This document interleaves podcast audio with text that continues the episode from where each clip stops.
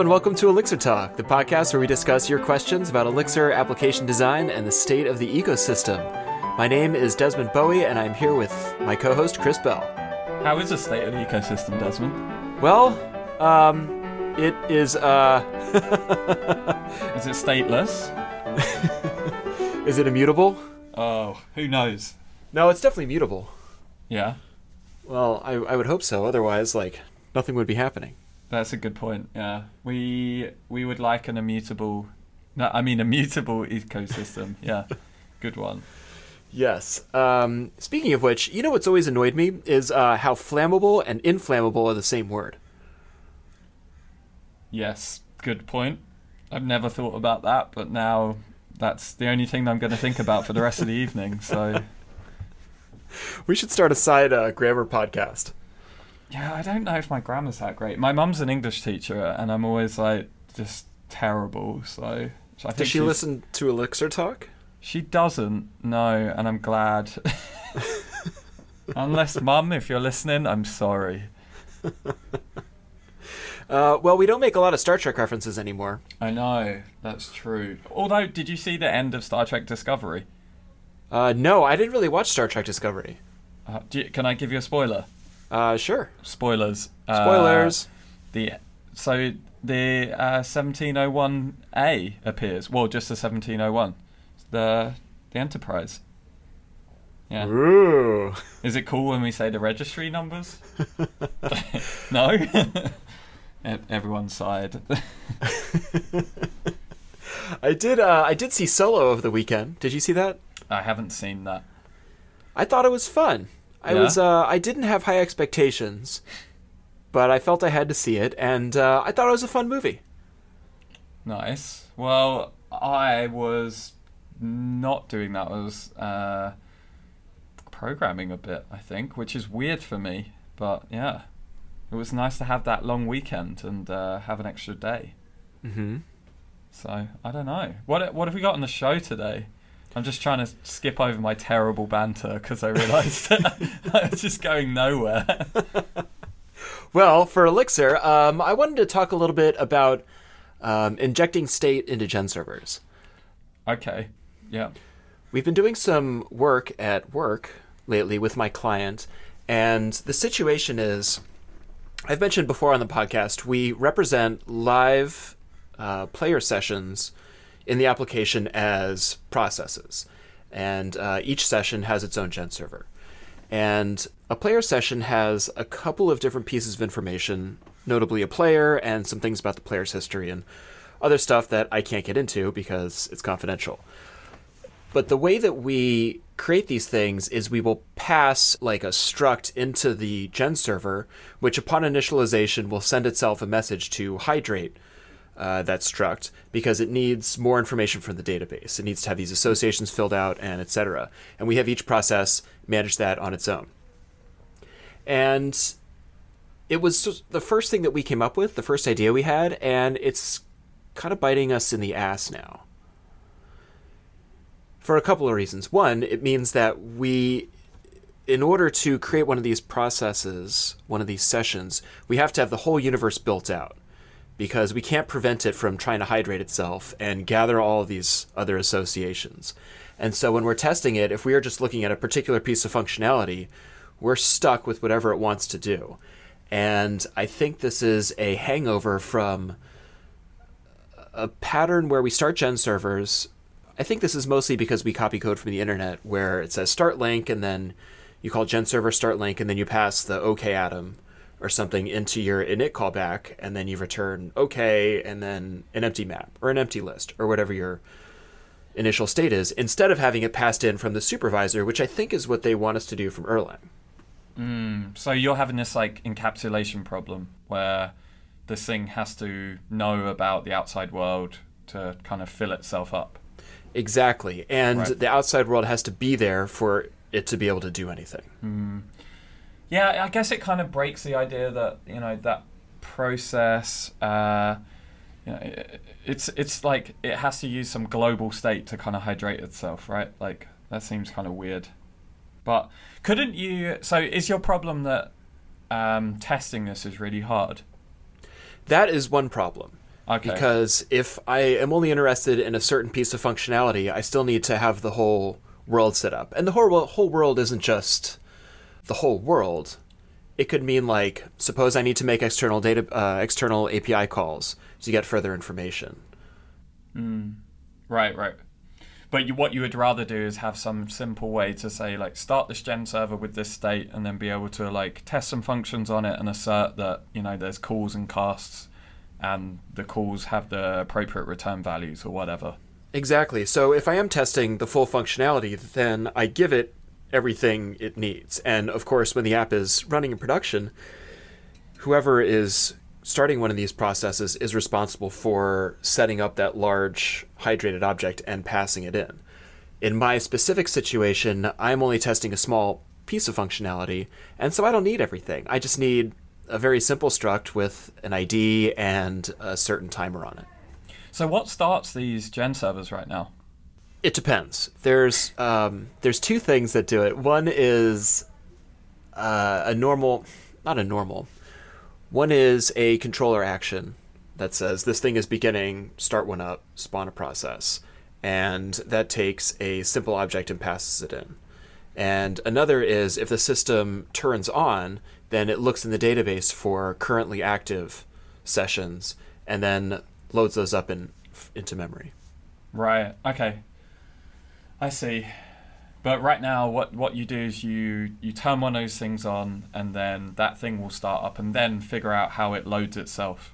Right? Exactly. And actually, the, the other problem with that is when we do turn the system on and a bunch of things try to hydrate themselves at once, then you have this thundering herd attacking the database. Mm, right. But doesn't that mean you end up doing like two selects? So you have to say, give me all the things that were paused, and then for each one of those things, you're so you're effectively doing like an n plus one, right? Yes, we rewrote one of those queries actually to fetch everything that it needed from the get go, and then we would iterate over the whole list and then hand the stuff out. We did that, I'm trying to think. We have a couple of different ways that we model uh, session like objects, and I think in one we hit this issue with a thundering herd where we used up all of the all of our database connections because we had thousands of processes spinning up and all wanting the database at once.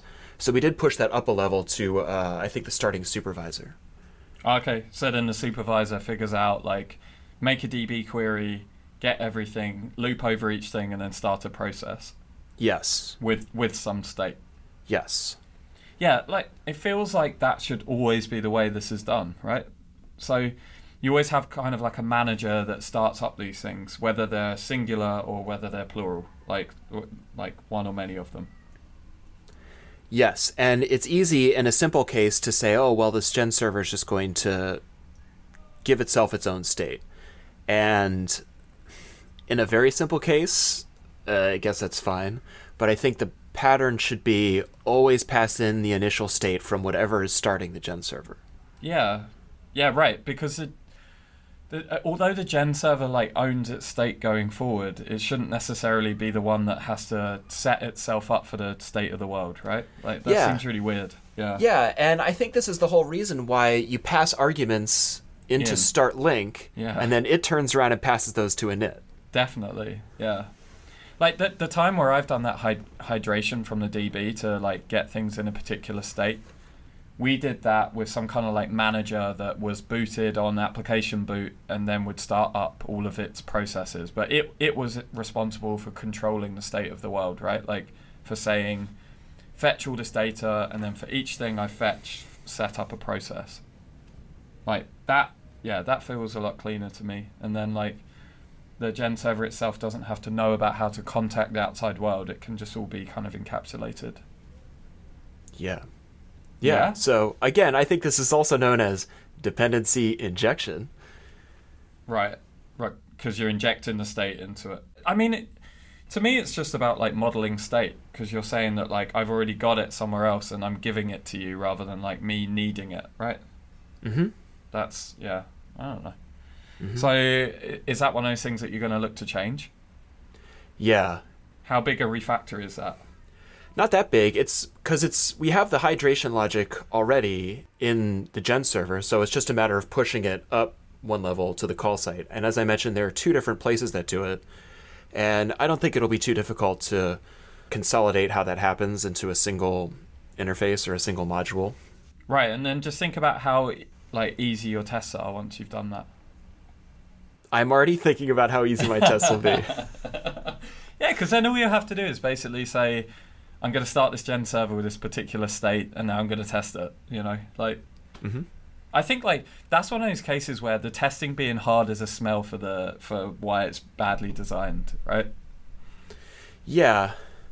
Sorry, not badly, just maybe slightly smelly.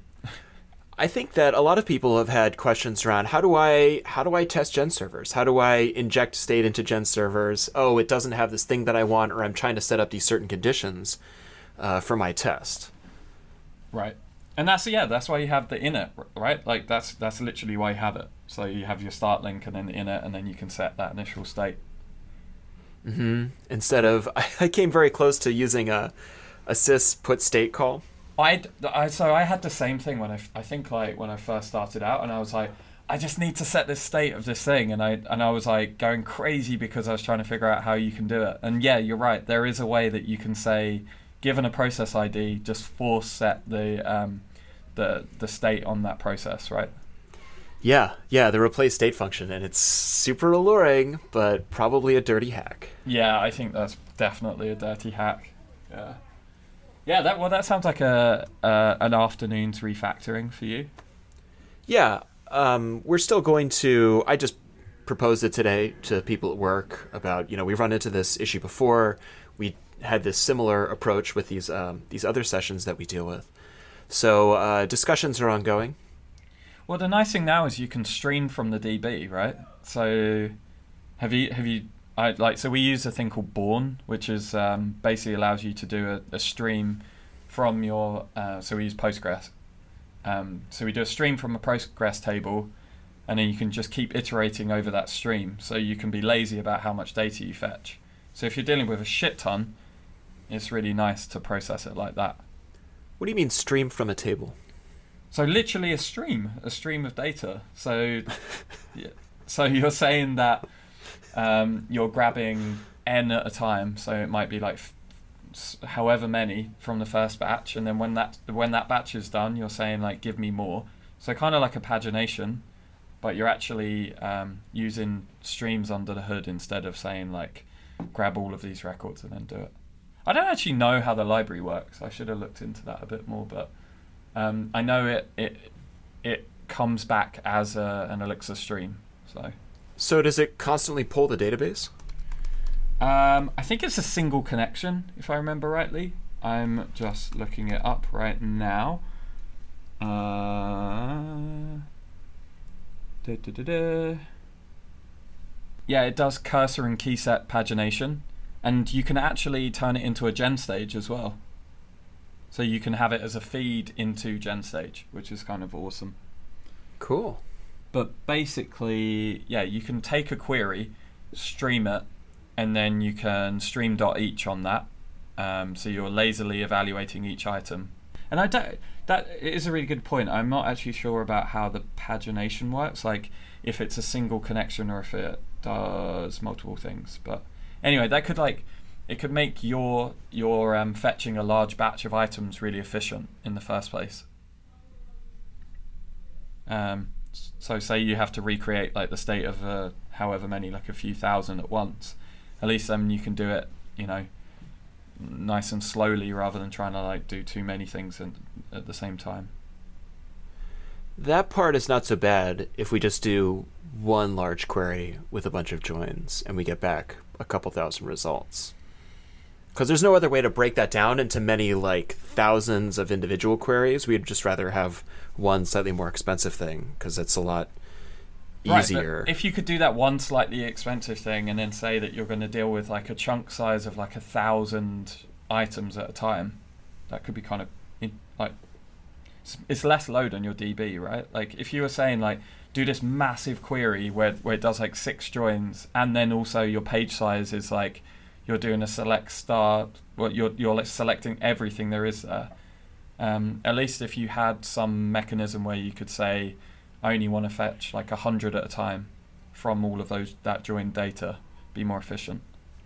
But that limit is applied after it's already computed the final result. So you've done all the work of making these large intermediate tables with all the joins, and then you only take the first 100 results of that. It's not like it starts with the first 100 uh, players and then joins from there.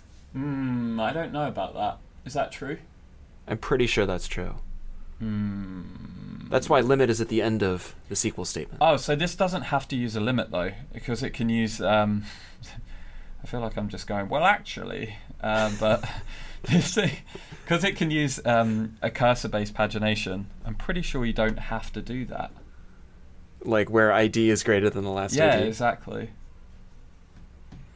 But you should ex- investigate that. Yeah. How, so how would you? Let, uh, this is an interesting thought experiment. How would you deal with this if like so right now you're saying like, do you persist them to the DB like when the node goes away or something like that, or like what is that the instance in which you do it? Yeah. Okay. So it's a single node. If the node goes away, then you're saying persist them all, and when the node comes back online, you're hydrating everything. Right. Okay. Oh, I wonder how like the multi-node version of this would work. You, I guess you could like partition on some key, and do for each node figure out how many you want to start back up or something like that. I don't know. Well, it depends on the failure case that you're trying to deal with. Because if you had, let's say, three nodes and one of them goes down, are you fine losing a third of your connections and just having those time out for a little while while it rehydrates itself? Or does it make sense to just put all your eggs in one basket and hope that yours doesn't get hit that often? Right, and just have a single node processing all of these pieces of state or something. Yeah, that would make your logic a lot simpler. You're right, right, right. And then if that one goes away, someone else takes over and just does it, starts them all up again or something. Something like that. Yeah. Yeah. Well, that's a fun problem. Yeah, it's pretty interesting. The company's hiring if any of our listeners are looking for Elixir projects.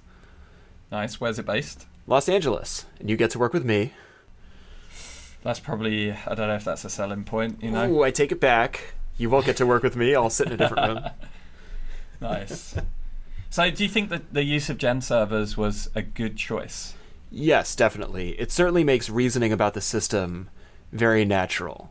And I think that's the whole point of the gen server is to represent a live entity in the system. And these sessions are happening. They get started when the user begins a certain thing. And during that situation, events are coming in, states changing, people are doing stuff, and we want to record all that. And then it ends. Mm. Actually, sometimes it doesn't end, which was the feature I was working on today, which prompted this whole thing because the client SDK that is sort of alerting us to all this does not always close out these sessions. So I've been working on a Reaper to come in and expire old sessions. That's cool. And the problem is all I care about is a timestamp, really. But I need to have the entire world to test this Reaper. Oh, oh yeah, yeah, that's a good point. But how does a Reaper work? Do you have to go over each process in turn and then check it and say, send a message to each one and say, are you older than this or something? Yes, and that was considered easy easier than having each session with like a its own timeout grenade. Um, what like what are the conditions for timeout? Just if last touched at is more than a certain amount of time ago. Oh, you should. Would you not want to just do a process.send after and have a little loop inside of each one that checks?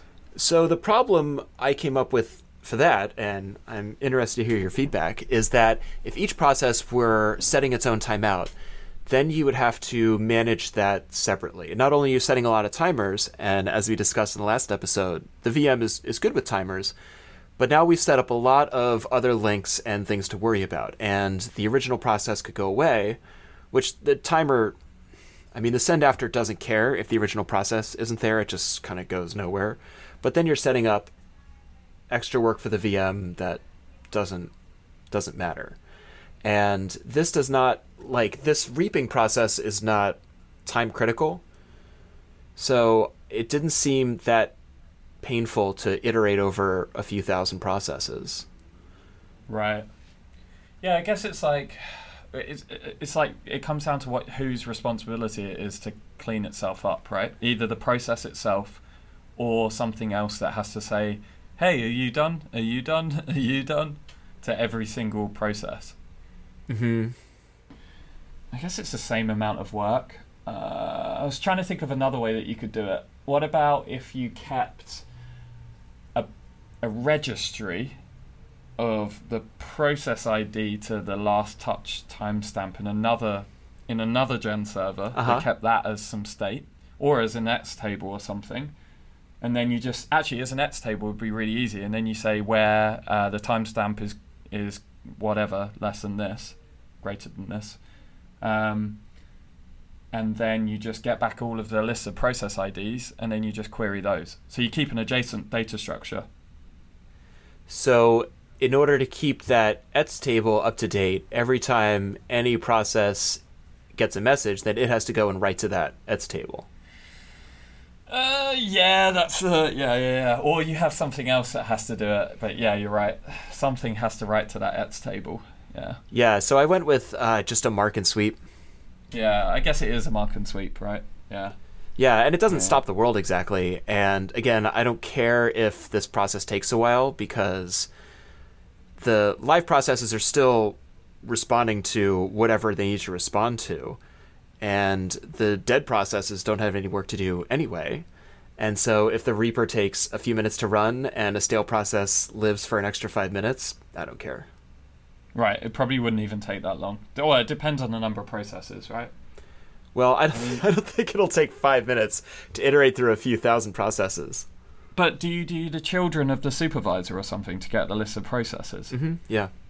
So isn't that in an order where it's like um, last in So? or something? So oh, I guess like it, yeah, yeah, yeah, it's not ordered, is it? Yeah, Yeah, I don't care about the order. I just want the whole list. yeah. I was just thinking about a way that you could optimize it, but I guess there's probably other better ways to do it. You could probably um, use a priority queue or something, some kind of data structure like that. Oh boy. Yeah, I know, getting complex.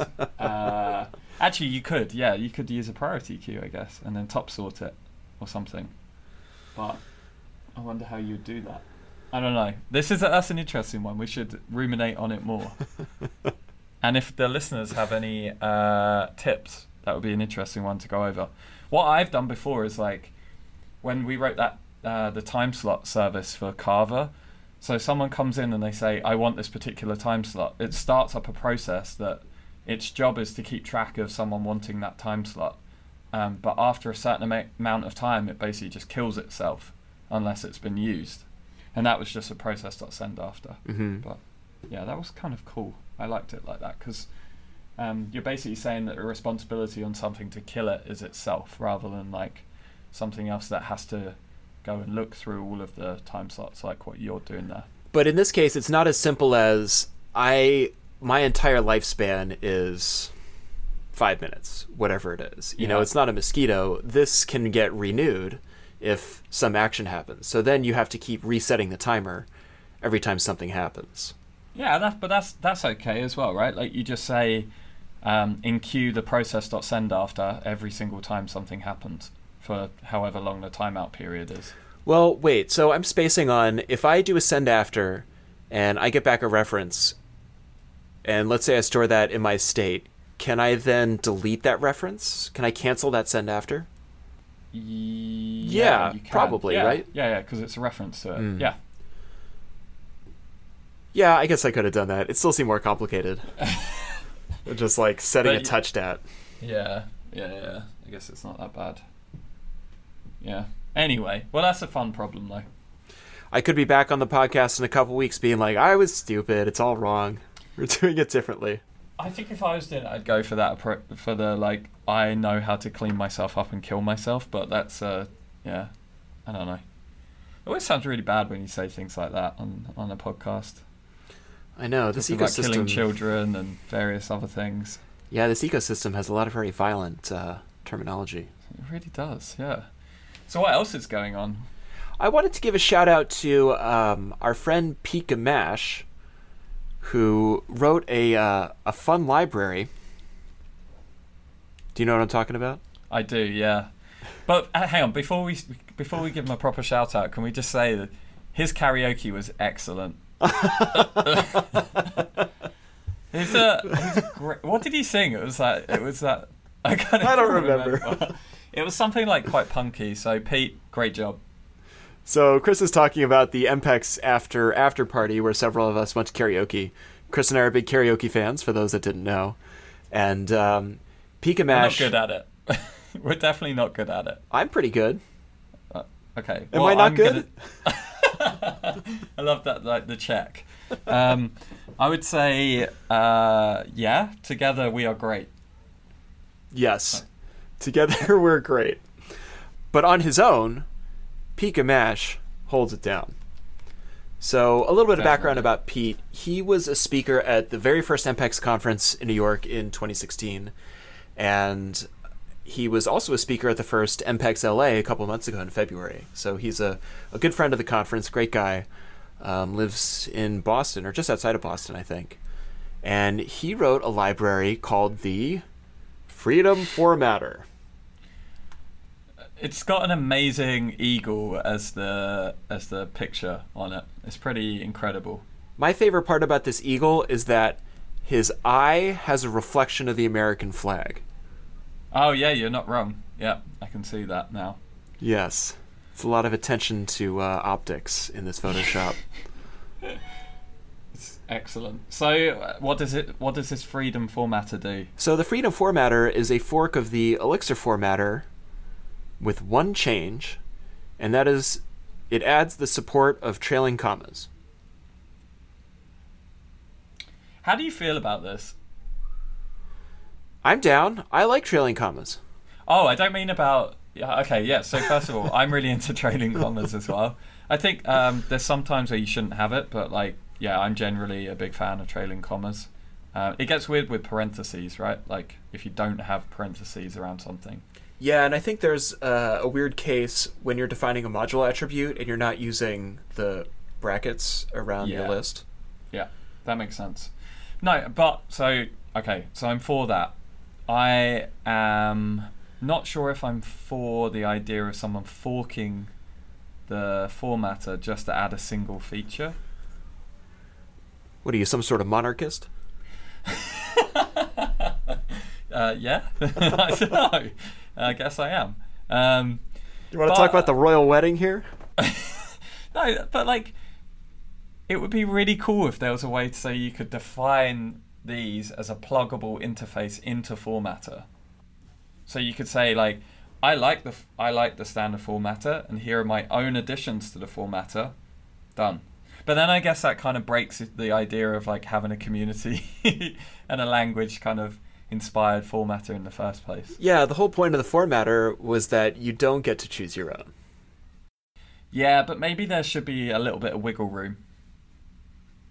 I don't really want to reopen this debate because it has raged on and on on the Elixir forum about can we add this exception? Can we do that? And yeah. what are the rules? And um, so then, do we think Pete is right? Do we think Pete is right? I applaud his audacity. Mm. I love the sweet smell of freedom. is defined by being able to put trailing commas in my code. But I'm not going to use it. I love you, Pete. I don't want to like it's to me it's not worth creating that division, that kind of division in the community. I hope that Pete um, continues to advocate for his position, and the core team eventually takes that on board. But until then, I mean, I'm I'm not going to start using a different formatter than the officially sanctioned one. So yeah, I mean, he made a note here where he says that uh, until at least January 2019, the core team won't be taking any additions to the formatter. Um, and I, I kind of buy why they're doing that, like actually having some time where they're saying like, let's just let it like, p- like percolate through the community and let's figure out like if there's things that are wrong or right or whatever and they're saying that we shouldn't be so like brash to make decisions that quickly i think that's like i think that's a fair stance um, i will add one thing in we'll link to this in the show notes but pete says thanks to software freedom, we can use tomorrow's formatter today. and I just, I like that a lot. So as a tagline for a project, uh, I think that's excellent. Wasn't that the um, wasn't that the tagline for Muppet Labs on the Muppet Show? Was it? Oh yeah, I'm pretty sure. I'm pretty sure uh, Bunsen would always come on and be like, "Welcome to Muppet Labs, where the future is being made today." Nice. Right before you blow Beaker up. Yeah, I like to think of Pete Gamache as kind of a Bunsen honeydew, latter day Bunsen honeydew, with a longer There you go. ponytail. Well, Pete, uh, thanks for thanks for doing it, and uh, I think it's good for the community to keep pushing on some of these ideas, and hopefully, I would like to see the introduction of trailing commas. But then I also don't want to be that person that continuously asks for features in the formatting because I I'm I'm a nitpick about style. This feels different though. This feels less about style. For example, like, um, well, now I, I don't know if I'm going to think of an example around indentation or something, because Reasons. because reasons. Yeah. all right. So now I'm breaking my own rule about not getting into this. Yeah. No, but there is one really good thing about the trailing comma stuff. Like the the like less noisy diffs in in uh, PRs is really good. Yeah, and when I copy a line um, to Mm. make a new line, then I like to have the comma there. Yeah.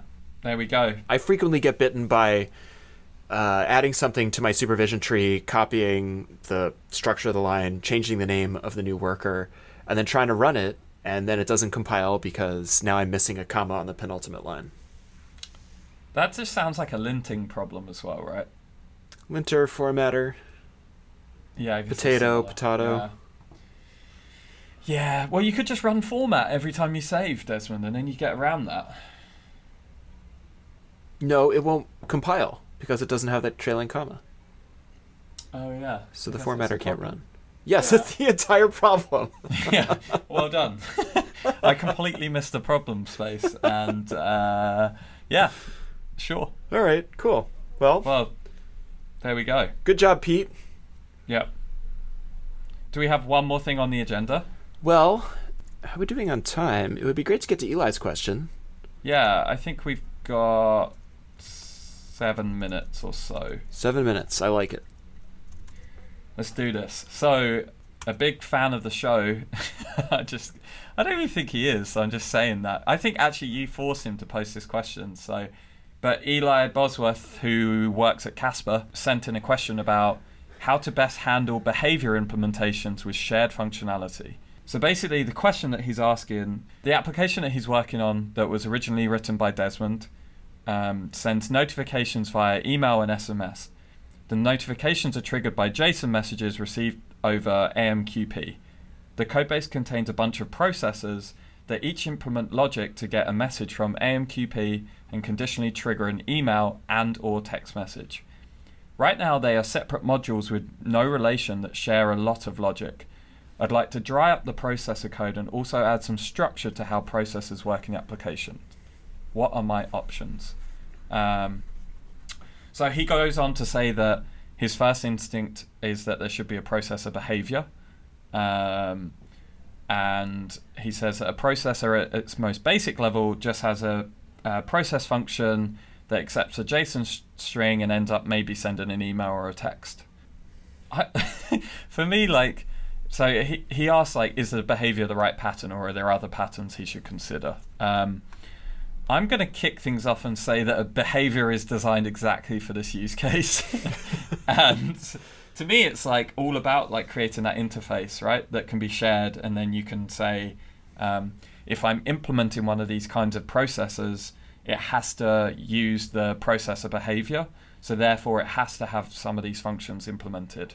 Um, and the nice thing about that is you can start by saying that uh, the input into that function will always be uh, whatever your type is. So in this case, it might be a binary if it's just JSON, uh, or if it's like un- unencoded JSON, or maybe it's just a map if it's if it's coming off something that's already had all of its serialization dealt with. Well, but it's not just the interface; it's also uh, fallback implementation.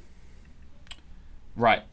Right, right. So you might always say I want to return OK or something like that if I don't have an implementation, or you might want to raise or something. Yeah, and you can do that with the defoverridable. Yeah. So that's an option. But what about using protocols? Hmm.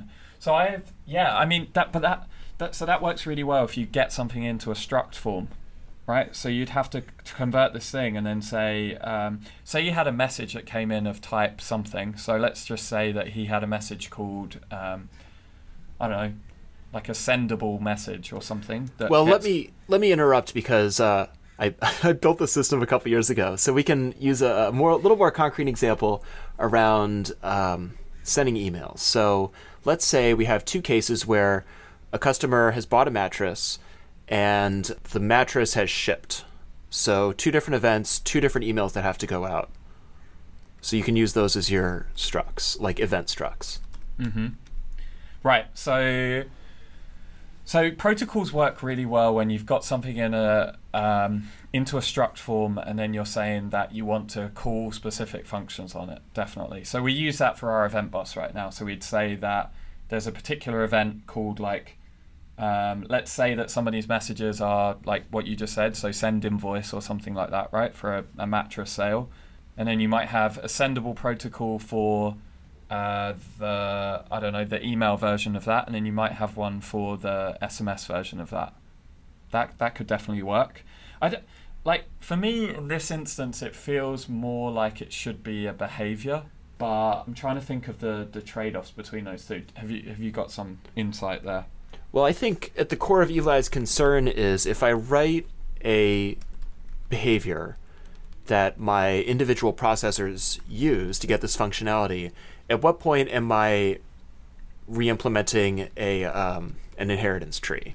And then at what point do my behaviors use other behaviors? And then I've I'm now passing around, passing down these like different sets of functionality.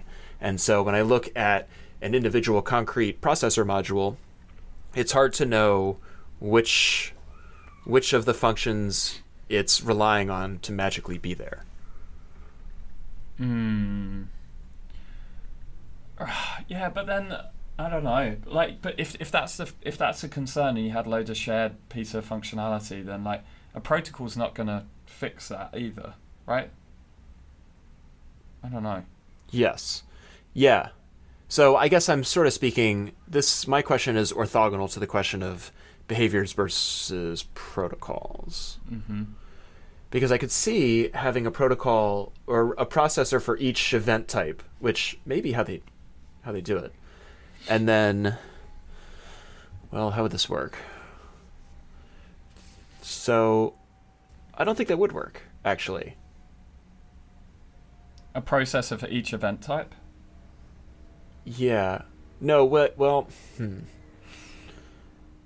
Well, so the, the the thing about a protocol that's really nice is that you can say that there's basically many implementations for a single struct type, right? So you could say that I'm going to turn this thing into a struct, and then I'm going to call some protocol method on it, and it's going to magically um, kind of call all of the different implementations for it. Like that that part's really actually kind of cool. I don't know. I, I, I, I'm not sure if that's like you're basically like doing a bit more magic in some ways, but I quite like that. I don't know if you're a fan of that or not. I so I think where protocols falls down here is that each different type of message will have different functionality. I mean, maybe the protocol is around the basic like process function because let's say I've ordered a mattress, I probably want to do different things than when it's just been shipped. So I think to have the f- appropriate flexibility for each of those situations, I don't think you want to use a protocol for that.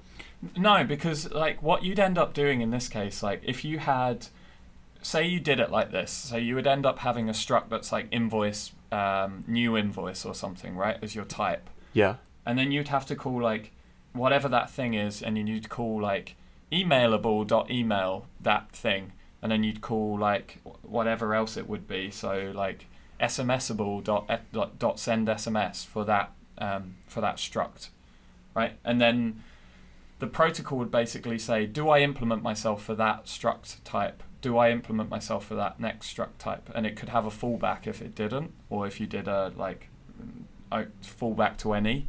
Mm-hmm. Whereas in the case of, of a behavior here, I guess you you still have the same kind of logic where you have to say like uh, for each type send send a thing out, right? So you'd have to say um, for an SMS, you'd have like SMS processor dot process something like that.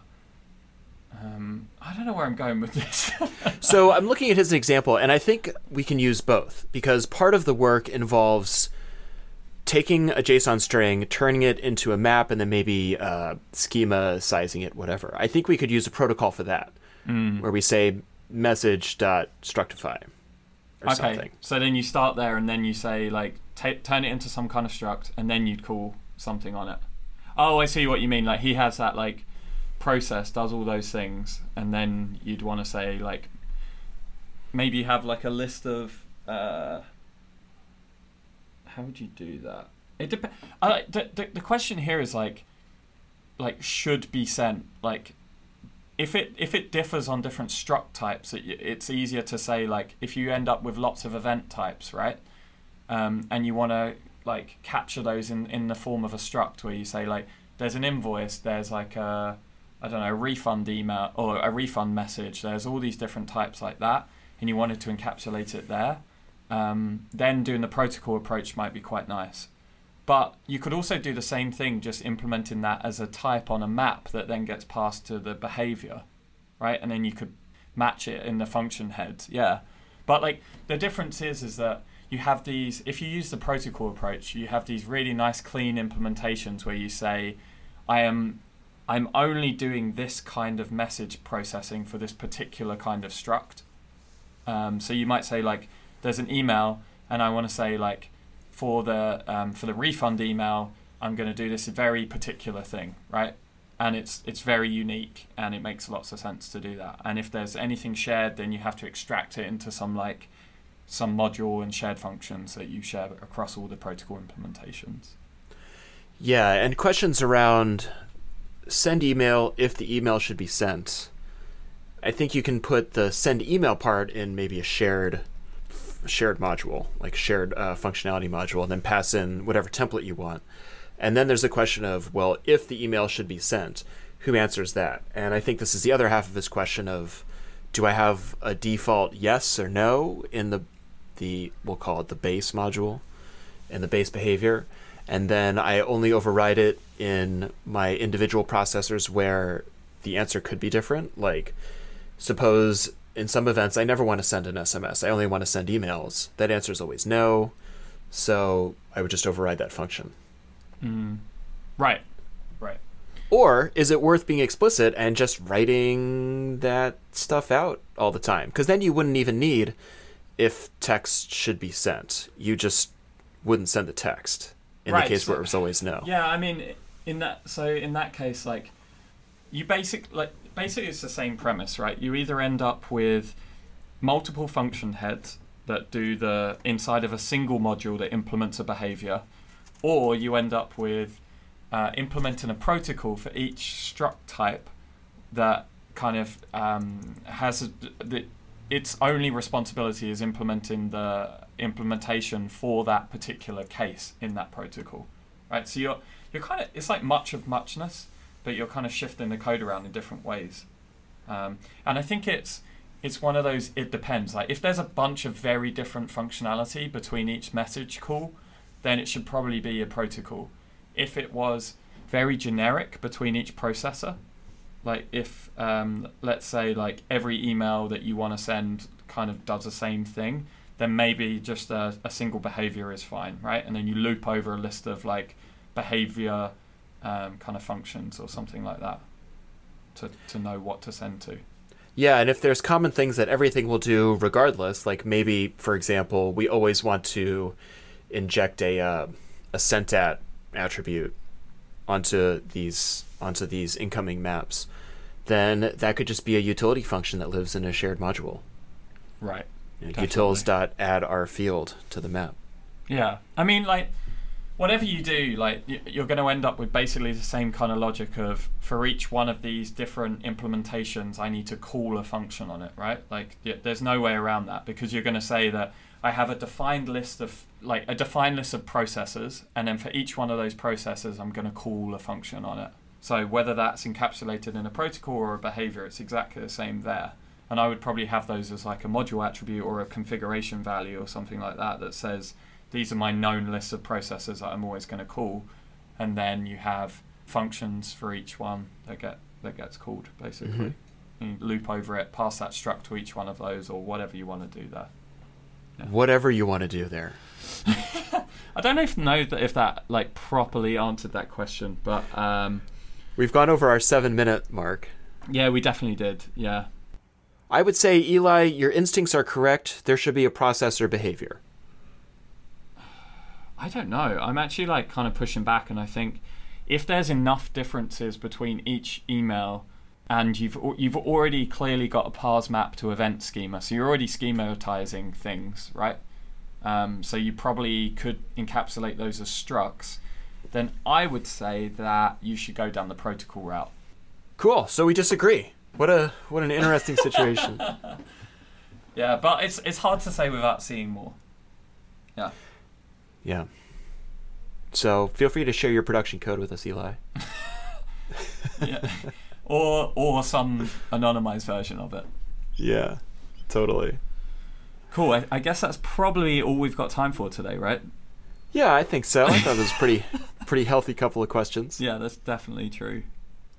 Yeah, what's up on your radar for uh, Elixir happenings? Uh, I am checking out um, the event that's in New Orleans that I keep forgetting the name of, the Big Elixir. The Big Elixir. Um, so I'm excited about that. I am probably going to see if I can put in a uh, talk proposal, if they'll have me, or yeah, we'll see.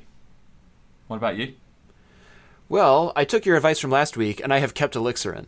Nice. Well, I I didn't follow my own advice, so I thought you wrote code over this weekend. yeah, it- yeah, I did a little bit, and mostly JavaScript.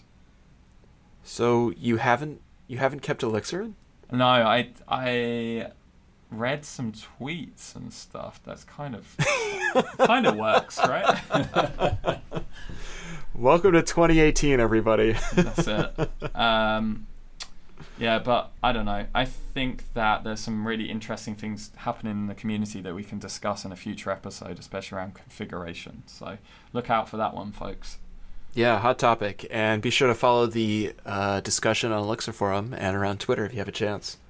Yeah, well, thank you very much for listening, everyone. Uh, if you have any feedback or any suggestions, you can send us a tweet at twitter.com forward slash elixir talk, or you can get in touch via our website, which is elixirtalk.com. So, and also, if you have any questions, uh, feel free to open up an issue on our GitHub page, which is github.com slash elixir talk slash elixir talk. I will now tell Chris to keep Elixir in. I'm going to try. And we'll see you all I'm next week.